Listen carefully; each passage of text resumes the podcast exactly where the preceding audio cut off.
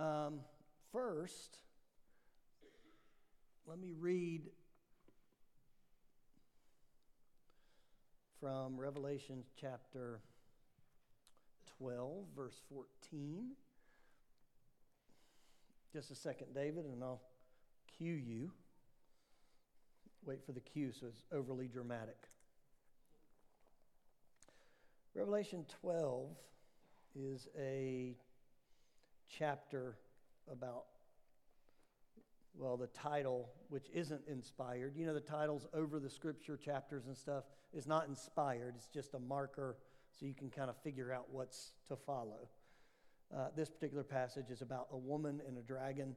We believe Revelation is both symbolic and literal, and you have to make sure you take it both and.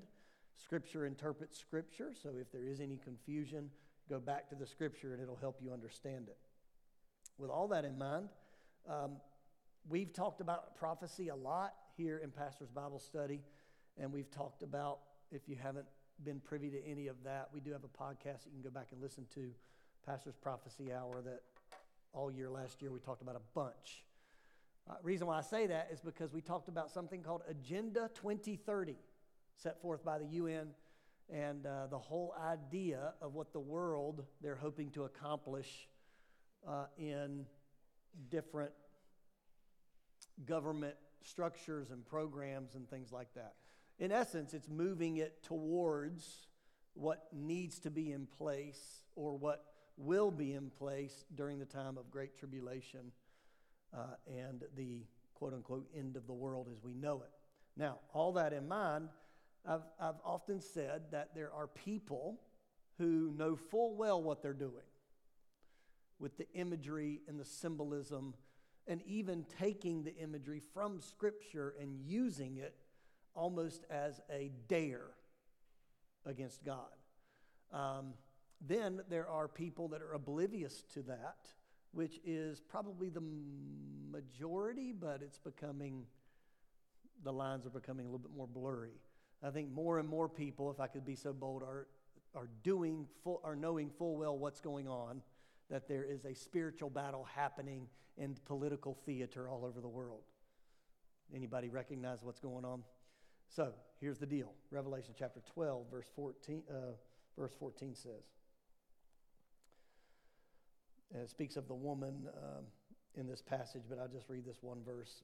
But she was given two wings like those of a great eagle, so she could fly to the place prepared for her in the wilderness. There she would be cared for and protected for from the dragon for a time, times, and half a time. Now, we know the language in Daniel rolls out the time, times, and half a time, which is seven years, three years, three years.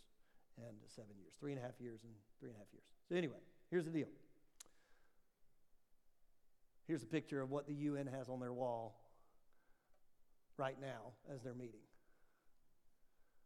Now, give the bigger picture. This is their General Assembly where they're presenting this twenty thirty agenda. We've seen the picture, if you recall, it was in uh, South America, and it was also in front of the U N headquarters, a picture of a beast that says peace and safety.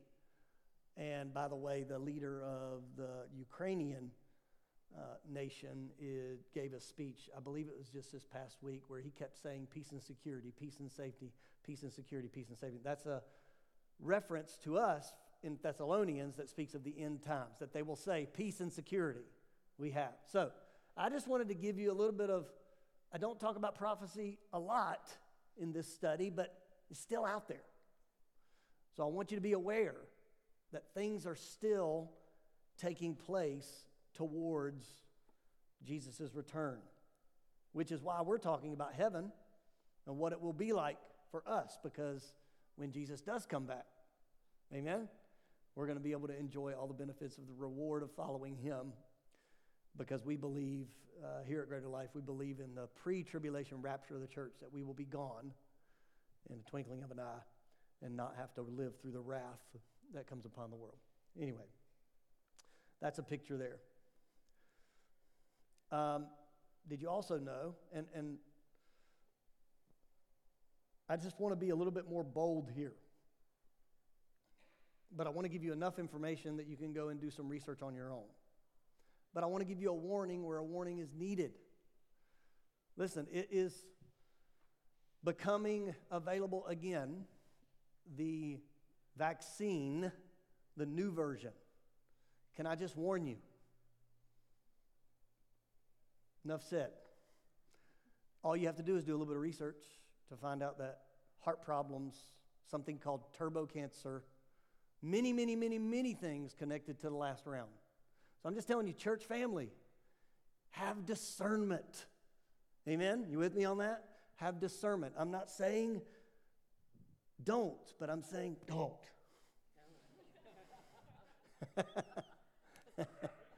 Just have discernment. At the end of the day, just think through it. Now, here's the other thing that was kind of profound. I think I talked about it last week. Hey, did you hear about all the medicines that are getting ready to be taken off of the shelves all over the country on the drugstores? If you heard about it, raise your hand. All right, so literally any medicine, the, the, the, the list is extensive. It started with just a few. Now it's in the dozens. Medicines that treat flu and cold symptoms. And they say none of them work, and therefore they're pulling them off the shelves. And, and I go, wait a minute. I used to use that one, and it worked for me. So let me give you what discernment looks like. When you see that, you begin to say, okay, why? But also, what does this mean for me? If something sinister is going on, then basically anything and everything that you could go run to the store to get to treat those symptoms is no longer there, which means what do you have to do? You have to go where? What is the doctor going to tell you to take? And he's going to say, well, you probably need to get this, right? Not all. Not all. But that's why it's important to have discernment. Did you know that the Bible says that healing for us is in the herbs that God made? Right?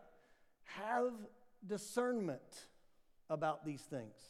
So I just wanted to bring those to your attention to help you understand, which, by the way, when I say they work, it's probably the only part of the medicine that works is probably the part that just puts me to sleep and I don't realize I still have a clogged nose. Right? Benadryl. Anyhow.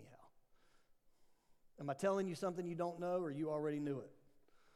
And you are guys, you are educated people, so I don't need to tell you anything else. And I won't, just because you already know. I'll keep it to myself. I'm just kidding. Welcome to Wednesday night. This is the where the old fuddy-duddies just sit here and stare at me all night long. I'm going to another class before it's all over with. They have more fun in there. Y'all remember when we used to have class and they would go in there, I think it was Angel, and they would just be cackling in there. Remember that? Donna's class doesn't have as much fun as Angel's class in there. Ready? The nature of the curse, the nature of humanity, the nature of heaven is what we're going to be talking about tonight. Icebreaker. What is the curse? So when you think of the curse of sin, what are some things that come to mind? We're going to read about it in Genesis three, but there is, it's a loaded question. There's a lot more when you start pulling the layers of stuff that is said in Genesis three, but how about that? What are some things that you think about when I say the curse? Huh? Sweat of your brow. How about work? Stinks. That's the sweat, right? You can't make any money or food in that context until you sweat, you work, right? What else? Pain and childbirth. Pain and childbirth. I don't think it's that bad as it's made out to be, but I could probably have three or four at one time and not feel anything. My wife isn't in here tonight. She's serving in kids ministry, so y'all don't tell her. All right. Pain and childbirth. Absolutely. Work. What else? Sickness and death. Sickness and death. Sick are kind of, you know, one and the same, because Sick leads to death. But death is also the curse that follows sin. What else? There's layers. Huh? Huh? Who said? Where were you at? What? Disease. Yep. Disease, sickness, one and the same, but also, can I say, there's disease that's not necessarily sick, and there's sick that's not disease, right? You get a cold, it's not a disease, but there is a disease. You are sick, but you have a disease that's a little bit more deep, I guess is a good way to say it. What else? Oh, you know what? Disease is also humanity and nature. You ever think about that? Those plants that keep dying in your house? That, that because they're all turning brown and you don't know why, and you get the app and you take a picture and you still can't fix it. Maybe it's just me. Um, what was that? Somebody said something else. Hmm? Suffering? Suffering? Certainly. Okay, what else? Death, I got that one. Did you have another one? Dishonesty? Lies? Hey, let me ask you a question.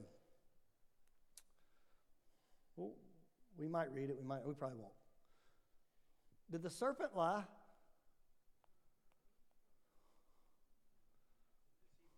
He deceived.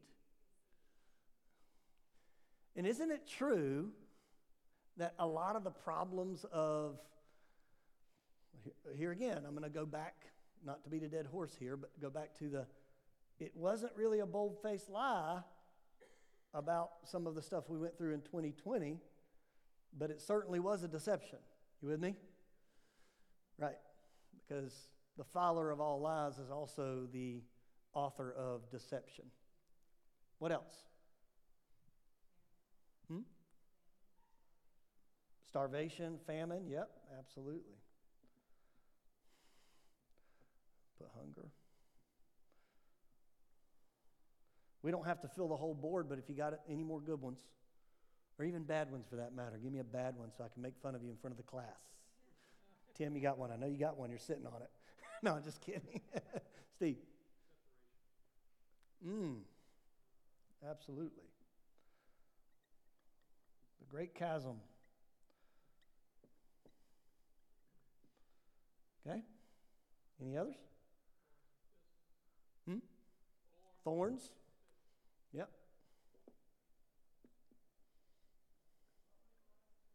Hmm? Thorns and thistles. Okay. There's one that we missed, and I'll bring it out in just a second. Verse sixteen of Genesis three is where I'm going to be back there, my wonderful verse putter upper. Genesis three, verse sixteen. Let me see. Let me write down one other thing. Drop marker.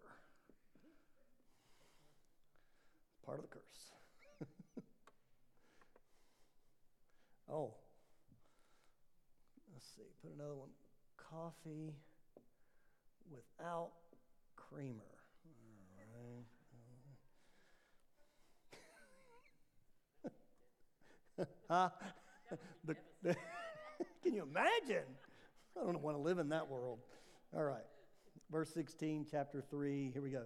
Then he said to the woman, first of all, this is after the sin, after the discovery of the sin, and the Lord God is uh, gone to find them. And then he said to the woman, I will sharpen the pain of your pregnancy, and in pain you will give birth.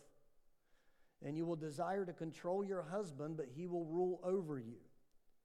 Verse seventeen, and to the man he said, since you listened to your wife and ate from the, tw- the tree whose fruit I commanded you not to eat, the ground is cursed because of you. Can you imagine hearing that? Whoa! The whole ground? Because of, it's just, I can't even put my head around the feeling of what was happening there.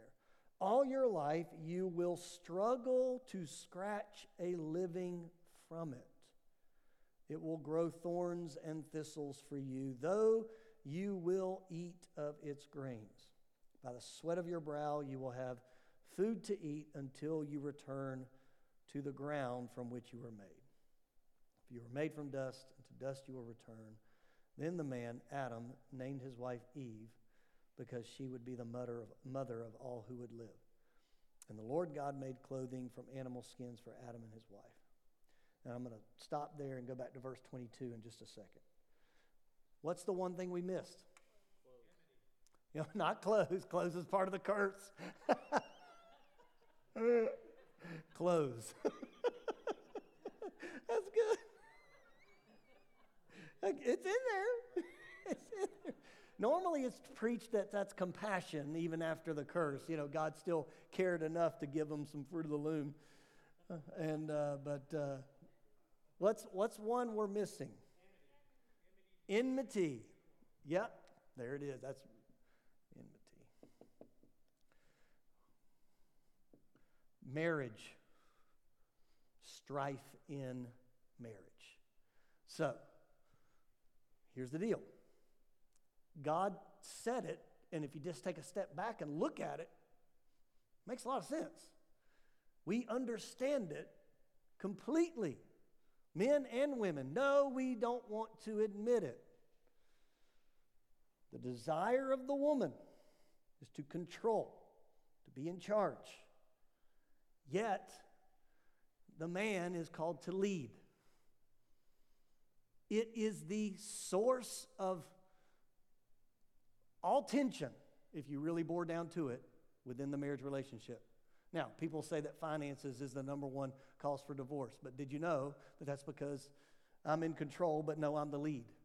And you have apathetic, apathy within the heart of men that say, I don't want to cause strife or struggle, so I'm just going to let it go. And then you have on the side of the woman who's like, I want you to be involved. And there is a deep desire for the partnership in marriage, the leading and following. We know that there can only be harmony within the marriage when the husband steps into the role that he's called to step into, and the wife as well.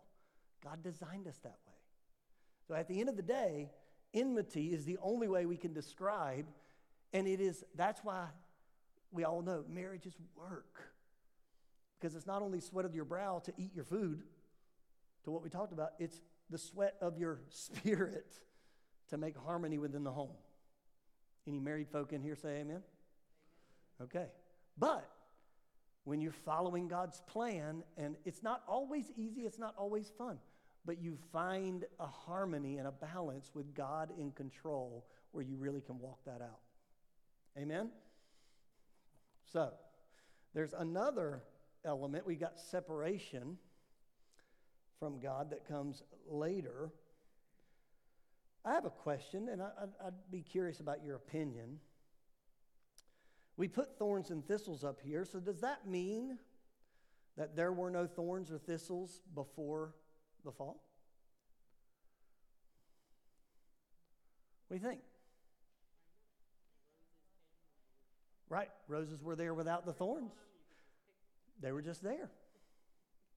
Who says that thorns and thistles were there before the fall? Raise your hand. Who says they just sprouted after the fall? I feel like they were a result, because not only was humanity under a curse, but nature was also under a curse. When we look at nature, our world is falling apart, and it was since this time in history. Our world went into this thing called entropy, where, okay, things are going to die, things are going to decay, things are going to fall apart. Now, God's design has still been beautiful and amazing, because God knew ahead of time all of these things were going to happen. And so even in the decay, can I say, even in the decay, life bursts forth. Isn't that amazing? Now, here's the deal.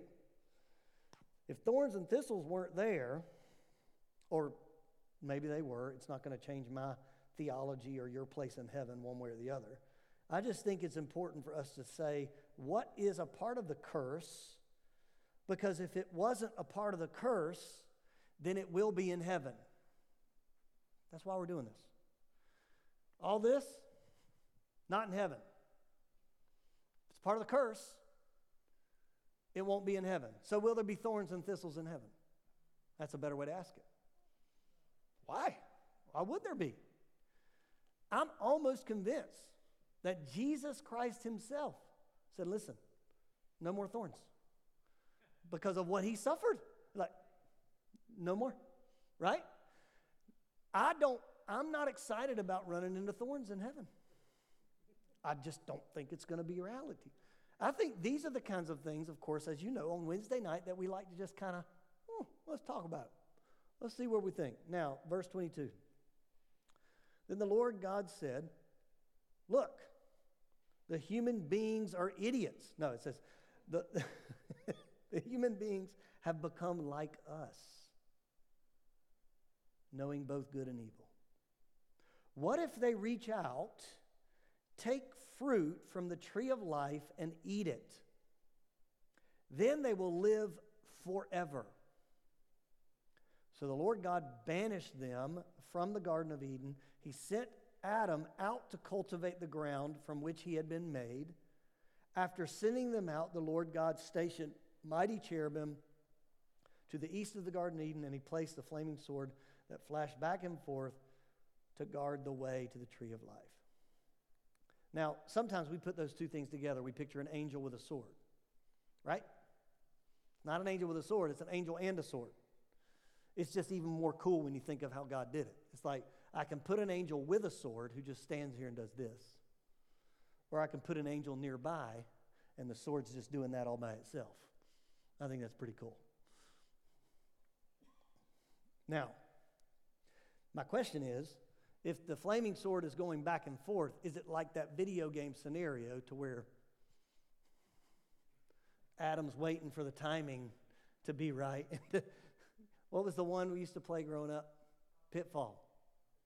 Remember Pitfall? Arcade? Uh, Atari? Did you play Pitfall? Kids these years. Anyway, it was fun. And timing it to go in there. And it, it feels like, it almost feels like an Indiana Jones type of thing. Can you picture that in your head? Hanging vines and growing gardens and then this flaming sword. If we can just get through the flaming sword, we'll be in there. I don't know, I'm just giving you a picture of what's in my mind. You're like, please don't. Here's the deal. Was it a curse or an act of love to be banished? An act of love. Why? Protecting them. So they don't live forever. In the curse. In the curse. Interesting, right? We look at that and we say, wow, man, we could be in the Garden of Eden today. Can you picture a scenario in which our broken world and us broken as individuals and apart from God, separated from God, now we have to live forever in this state? I don't want to sign up for that. You know, I'm not saying I'm looking forward to meeting Jesus prematurely either. But I'm also in a position that I know that God's mercy says that someday all of this will not be a part of my life. Because he has given me hope, a reward that comes on the other side. Now, all that being the curse, I'd like to ask the question before we get into the heaven stuff. I'd like to take a few minutes to ask this question and walk through it with you if we can. Why do people get sick? Why do people get sick? Now, we know, we've just established that it's because of the curse, but why? Can't they just live until the time appointed by God, one hundred twenty years, and then die? Can you picture a scenario, a world where we knew we would live to be one hundred twenty? Would we live differently? Talk to me. Yeah. yeah. All kinds of trouble because that's our nature. Because the sinful nature within us says, I got one hundred twenty years to play, and I'm going to do that with no consequence because I know I'm going to be able to slide under the radar at the very last minute. You know, and heaven lasts forever. Isn't that a terrible thing? we, and, and you answer the question, and I'm not even going to make you raise your hands. But the terrible thing, reality is, most if not all, think of yourself pre-Jesus, okay? Pre-sanctified, salvation, baptized, and all. Think of yourself back then, doing whatever you were doing. Don't think too long. Why would you change if there was no sense of urgency to make a change? We don't know if we'll live tomorrow, right? Every evangelist knows that's all you got to say. You never know what tomorrow holds. But it's not a fear tactic. It's a reality. Our, de- our life is here today and gone tomorrow. We are but a breath, a mist, right? So why do people get sick? Before you think I'm up here bringing blasphemy in, let me just go through a few things with you. First of all, sickness is real. It's not some made-up thing, of course. We know that. Many of us have experienced it or even are experiencing it. Sickness is a consequence of original sin. I hate to say it. It is Adam and Eve's, more specifically, Eve's fault. What say you to that, Monica? But did God blame Eve? Blamed Adam. The curse starts with, you're cursed. The ground is cursed because you did what your wife said. Not what I said. Now, husbands, don't go home and say, listen, honey, I can't do anything you say. You heard the pastor. I don't want the ground to be accursed because of me. Anyway. Now, in all seriousness, sickness, of course, is a consequence of sin because the end result is death. And by and large, people die as a result of some type of a sickness or disease, but many do without sickness and old age and all that. There's uh, an experience for humanity that walks this out since uh, the beginning, literally, of time.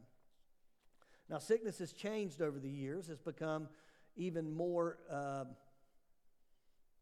different or difficult to understand. The process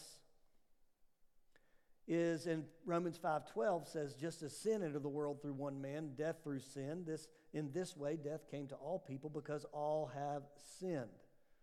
It's a consequence of sin. Our bodies, we can say this for those of you that are certain ages higher than others, you could probably say this with even more conviction, our bodies are presently perishing. It's terrible to accept the fact that the clock started when we were born and, well, probably didn't turn the corner. That's that over the hill idea. I have a question. What age is over the hill? sixty? Bless you. I felt it like eight years ago. So what age to you is over the hill? sixty. ten years older than you. That's a good way to say it. Wherever I'm at, move forward ten years. Anybody else have a twenty-eight? I got my young man up here. He's a mere twenty-one years of age. Anybody else? What? I'll tell you that is over the hill higher today than it was twenty, thirty years ago, quote unquote. Is it right? The the assessment today is fifty, sixty, something like that, right? People could say, and, and you know, because I'm I meet people, if I could be frank, and they say, yeah, I'm I'm this old. Oh my God, you look great. You know, I'm sitting here thinking, man, I want to look like that when I'm that age. But at the end of the day, over the hill is what? What are the indicators that you're over the hill? Health, right? Health in not just sickness, but just, I hate to use this word, decay.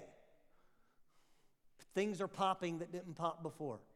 You wake up and your back's hurt, and you didn't do anything but sleep. I woke up this morning at four thirty. Why? Why? And then Kelly woke up right at four thirty with me. She goes, we're doing old people hours, I guess. So we're sitting there drinking coffee at four thirty in the morning. Why are we up? I don't know. We did go to bed at nine thirty, to be fair, so it's okay. My mother sometimes tells me, yeah, I've been up since so-and-so. I'm like, what? What have you been doing? I don't know. A puzzle. Doesn't it drive you? Does anybody else wake up early? Come on, give me some. And you wake up and you're wide open. You're like, what is the matter with me? I'll tell you what's the matter with you. Sin. It's the curse. Well, if you say so, Louise, I just sit there mad. I can't go back to sleep. But that's true. I have heard that. Maybe they'll consider that next time. Because anyway, our bodies are presently perishing. It's a reality. First Corinthians fifteen says the, re- the resurrection of the dead. What is sown is perishable. What is raised is imperishable. We're going to go into our glorified body later as we talk about that. It's a harsh reality, but sickness and death is, is, is something that we all have to grapple with in this life. Physical, there are physical causes of sickness, but there's also spiritual causes of sickness. Did you know that? To be bitter is a killer. It literally will kill you to be bitter and to hang on to it. Physiologically speaking, it has been proven that if you're bitter and you're hanging on to unforgiveness and anger, it will riddle your body with sickness. Also, releasing those things has a dramatic effect on your physical nature. Sickness can come also as a result of violating God's laws. We see that God laid out lots of laws about how people should be living in uh, the Old Testament, and even the Apostle Paul in the New about how we are to live our lives unto the Lord. Uh, in Leviticus, it lays out some things. Deuteronomy, uh, Leviticus, as he's talking and teaching the children of Israel, something that is people have been living at that point for a few thousand years, and now Israel is being taught how to stay healthy in the wilderness. Things like, you know what? Sewage should be outside the camp, which makes me think, well, where was it before? But God is saying these are some things that will keep you healthy. Here's how you're supposed to wash when you come in contact with unclean things. Leviticus fifteen lays that out. Everything a man sits on when riding will be unclean, as he's touched something that's unclean. And whoever touches anything, any of these things that were under him will be unclean until evening. Whoever picks up those things must wash their clothes and bathe with water, and they will be unclean until evening. I love this passage because it gives me a little bit of insight. It reminds me of the journey that we went through during COVID. There was a time where I could tell you verbatim how long germs lived on different types of surfaces. I had to do the research because we bought one of these stupid foam things or steam thing. You know, we were blowing this, I don't know what it was, some kind of smoke. I don't think any of it worked. But at the end of the day, we were doing it all, and I knew if it was on metal, it would last this long. If it was on fabric, it would last this long. We, I, why do I, why did I know these things? Silly. But God said, if you touch something unclean, wait until evening, which shows that God knew that germs lived a certain amount of time. And the, even with fabrics and different types of sicknesses, God laid out the quarantine of how it needed to happen, which, by the way, God's way was quarantine the sick, not the other way around. I'm just amazed of that little, that little truth there. People were isolated when they contracted certain diseases. Sickness itself, friend, is not a sin. I'll say that again. To be sick is not a sin. John chapter nine tells us, as he went along, he saw a man blind from birth. His disciples asked him, Rabbi, who sinned, this man or his parents, that he was born blind? Neither this man nor his parents sinned, Jesus said. But this happened so the work of God might be displayed in his life. Jesus' disciples assumed, which meant that that was the conventional knowledge of the day, that if somebody was sick, they must have done something wrong. Can you imagine the judgment and the feeling that if you felt bad that day when you were going to go work at the local fishing pier, you ain't going to tell nobody, because they're probably thinking, you got sin in your life. I hate to say it, but there was a time in my ministry life where uh, Kelly and I were a part of a ministry that approached it that way. You got a cold? Don't tell us, because you got sin in your life. Your kid's sick? What'd y'all do? Whoa. What do you mean what we do? It's it's sickness itself is not a sin. And anyone that says that the other way is, uh, my heart is broken when people do that. However, however, I will say, sickness can be a result of sin. Case in point, our body is a temple, and if we don't treat it as a temple, if we don't take care of ourselves, we overindulge or we do things that cause damage to our body, drugs, alcohol, addictions, different things like that, that we do to our bodies, overeating, indulging in things that we shouldn't be indulging, not exercising, these types of things that are common sense.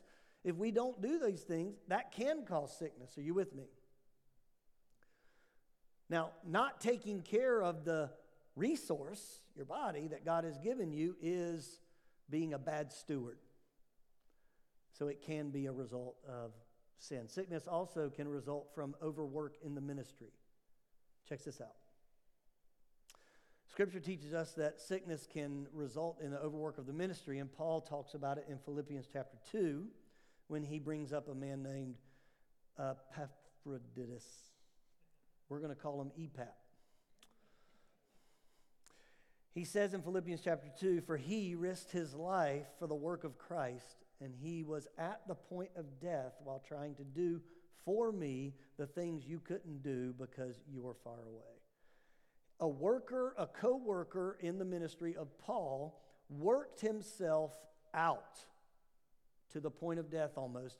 Sickness overwhelmed them. We also find it in Daniel chapter eight, as Daniel is in a spiritual warfare and deep prayer, and we find in Daniel chapter eight, the Bible says, verse twenty-six, that Daniel was overcome and lay sick for days. He was in a spiritual battle, and it physically made him sick. Maybe some of you have experienced that, that you've been going through something so spiritually heavy that your body also feels sick. Let me talk to you about rest. It's the formula for uh, to uh, address being overwhelmed in life and in ministry. God didn't create the Sabbath for on accident. He didn't rest on the seventh day because he was tired. He was trying to set an example for you and I. Jesus himself would rest. Mark chapter six, verse thirty-one. Come away, as he was telling the disciples, come away to a deserted place all by yourselves and rest for a while. Paul wrote about being refreshed in Second Corinthians chapter seven. In Exodus, we read about the Sabbath as a commandment of the Lord. Sickness can result as a lack of exercise as well as rest. Now, it's interesting enough, and I don't have time to get into the study of it, but when you add up the time, the festivals that it took for the men to walk to Jerusalem for the feasts and back, when you add it up, it actually works out to they would work one, uh, they would rest one day out of seven, they would rest one week out of seven. They would rest one month out of seven, and they would rest one year out of seven. God created a festival calendar so meticulously accurate that if they were following the plan, which, remember, in those days it wasn't like that store's open and the other ones are closed. And even in Israel today, the Sabbath, you can't go out and get stuff. Everything's closed, except for the people that aren't following the Sabbath, which is few and far between. There are laws in Israel that you cannot do these things on the Sabbath. God created a calendar in such a way that the Sabbath worked one out of every seven days, weeks, months, and years, that if they would just follow that to a T. I believe our church is seven years old next year. I would like to bring to you for your consideration that I take the year off next year. Many of you are rejoicing already within. Yes. I thought about leaving this church, but now I'll stay for one more year. Sickness also can be judgment from God. First Corinthians eleven thirty, Paul says this as he's talking about the Lord's Supper. He says, many of you are weak and sick, and some have died, because when they took communion, they took the Lord's Supper, they took it with the wrong spirit and the wrong attitude and the wrong heart. They took judgment upon themselves. In Deuteronomy twenty-eight, we see uh, that uh, Moses wrote in Deuteronomy twenty-eight, warned the people that they would get sick if they would if they forsook the Lord. We see that there are times, of course, when the Israelite people were coming out of Egypt, he cursed them with boils and tumors. We see also that Miriam, Moses' sister, was cursed with leprosy. We see also that the servant of Elisha was struck with leprosy for disobeying, Herod disobeying uh, the Lord. Herod Agrippa was struck by the Lord because of his pride and his um, basically claiming that he was God. I want to end with this one, and then we're going to get into heaven. Well, not literally. I mean, that would be awesome. Oh, ready, Lord? Take us. All right. Um, was I doing? Sickness can have positive benefits. Ready for this one? At the end of the day, sometimes the only way to get you to stop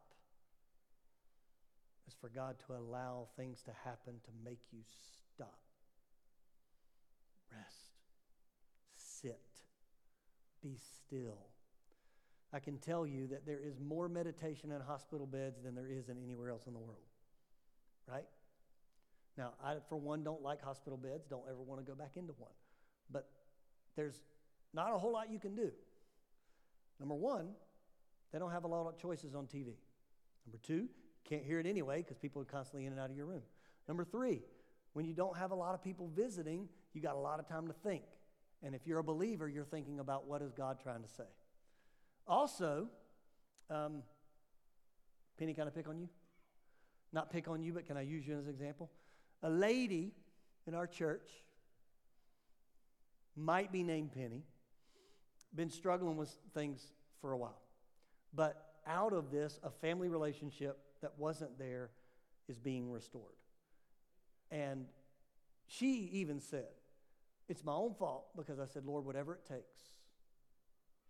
Now, I'm not saying that this is what it was going to take, but looking at it from now, that's the only thing that has been able to bring this relationship at least coming back together. Now, sickness sometimes has positive benefits. Case in point, testimony. Raise your hand if you've ever been sick and God healed you. Look around. P- put them up, put them up, put them up. If you've been sick and God healed your body. Wow. That is amazing. Testimony. We can testify to God's goodness. I'll, I'll ask it this way. If you could do it all over again, would you have changed it at all? Don't raise your hand, but consider that. God brought you through it. Don't you laugh at me.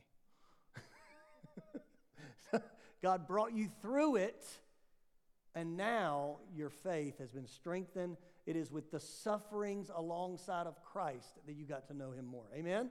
It's pretty good, right? I think it's pretty good. All right, let's talk about heaven. Heaven. There's a song that was out in the nineties.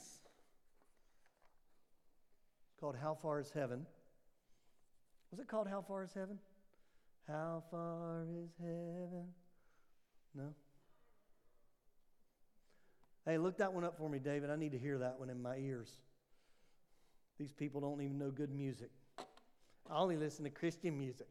It has heaven in it. It was actually written by a Christian band called Salvador, but it's that somebody else also sang it. See? I knew it was a Christian song. It had heaven in it.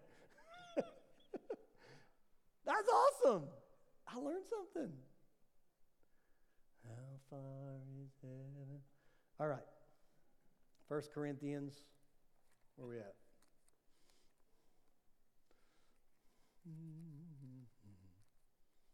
fifteen.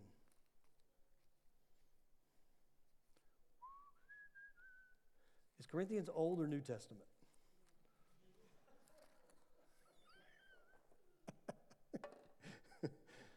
Be, be funny if I was in Chronicles. Where is it? I can't find. Anyway. By the way, yeah. That's it. Let's just listen for a minute. Commercial break.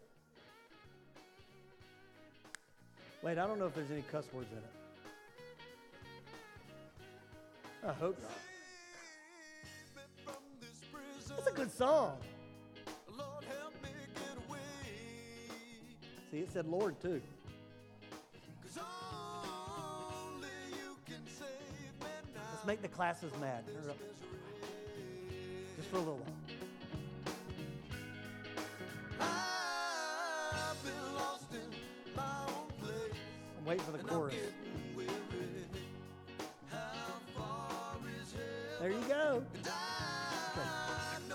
Real loud. Need to change my ways of living. How far is heaven? Lord, can you tell me? David, turn it down. We got classes going on. All right. That's a good song. Anyway, look it up. It's great. Okay, here we go. I gotta get into this. First Corinthians fifteen, thirty-five through fifty-eight.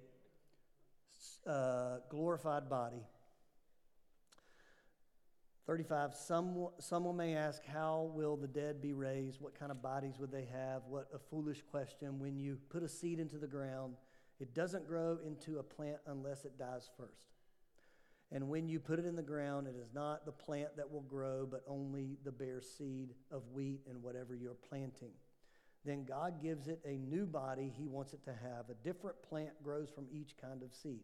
Similarly, there are different kinds of flesh, one kind for humans, others for animals, another for birds, another for fish. There are also bodies in heaven and bodies on earth. The glory of the heavenly body is different from the glory of the earthly body. The sun has one glory, the moon has, and the stars have another kind, and even the stars differ from each other in their glory. It is the same way with the resurrection of the dead. Our earthly bodies are planted in the ground when we die, which, by the way, is cremation okay? Yeah, relax. Can I just say that? Like, I've had people, is this okay? I don't know, is it cheaper? Do that. Yeah, quite a bit. I saw a video of a guy, I think it was America's Funniest Video. He's carrying it. My mother's, my grandmother's wishes or something is to be in the ocean, you know, whatever. And so he's carrying it, and I'm the, the ocean's as far away to the front row.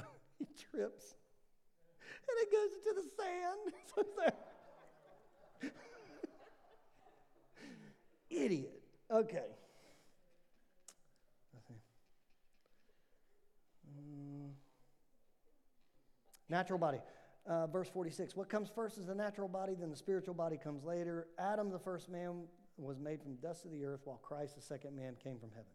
Earthly people are like earthly man, and heavenly people are like heavenly man.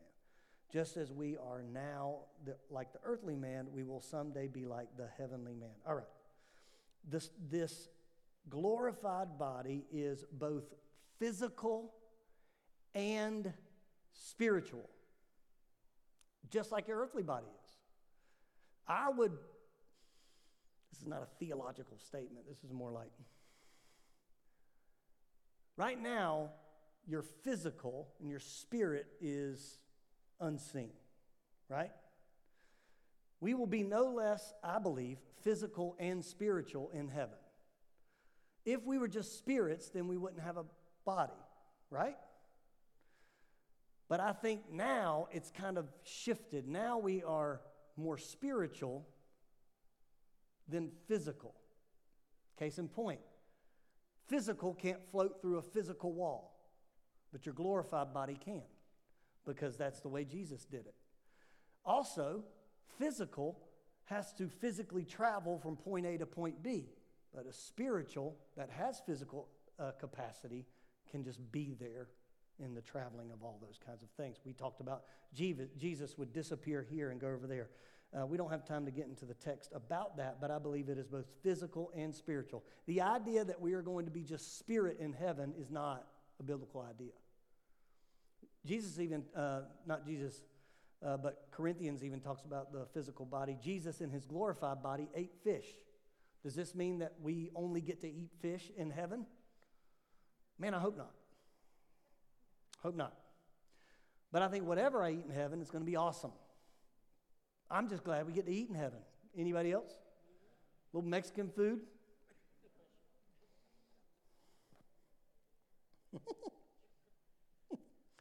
I had Mexican food two, two days in a row this week. I'm not ashamed. I'm okay with it. Will we have scars in our glorified body?